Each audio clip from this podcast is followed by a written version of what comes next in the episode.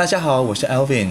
这一集我们来认识占星几大元素当中的星座这个元素。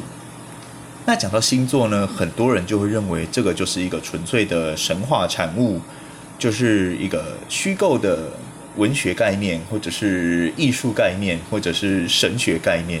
那如果就只是这样的概念拿来解释地球上万物、万事万物运行的规律，连我自己都不太能认同。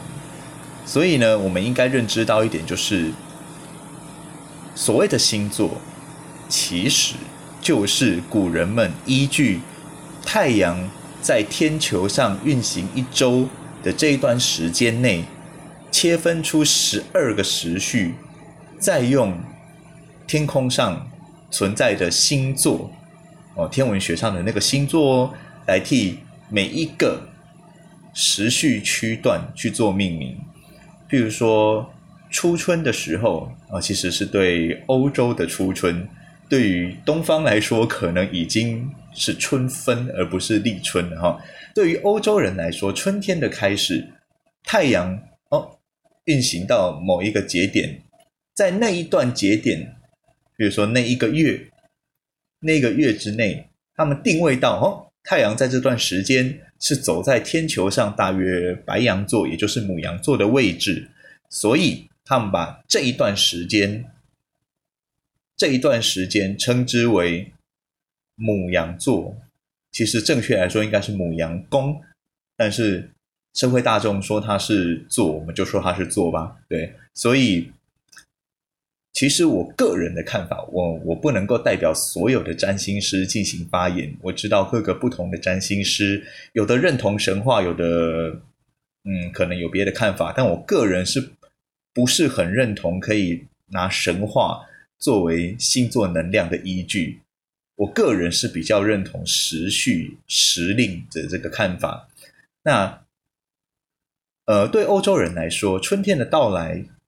哎，就是一个新的开始，大地即将回暖，那一切都将是一个新的开始。这跟所谓的母羊座能量其实就是对应的。所以呢，我们可以去好好的体会一下，每一个星座它所代表的能量，其实都跟那一段时间太阳运行到那一个区段所带给整个地球上万物。的一个影响是有关系的。那像以前我们在学校应该都有学过，地球会产生所谓的岁差，也就是自转轴会在长时间的引力影响下产生缓慢的变化。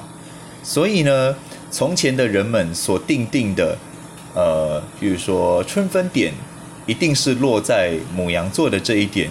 可能因为岁差的缘故产生变化，像现在其实我们都知道，其实春分点已经移到了就是天球上所谓双鱼座的位置，但是我们并不会因为岁差的关系而去改成说好，那我们呃占星的第一宫改成所谓的双鱼宫，我们其实并不会这样说，因为基本上对我们来说，星座这个东西对于整个。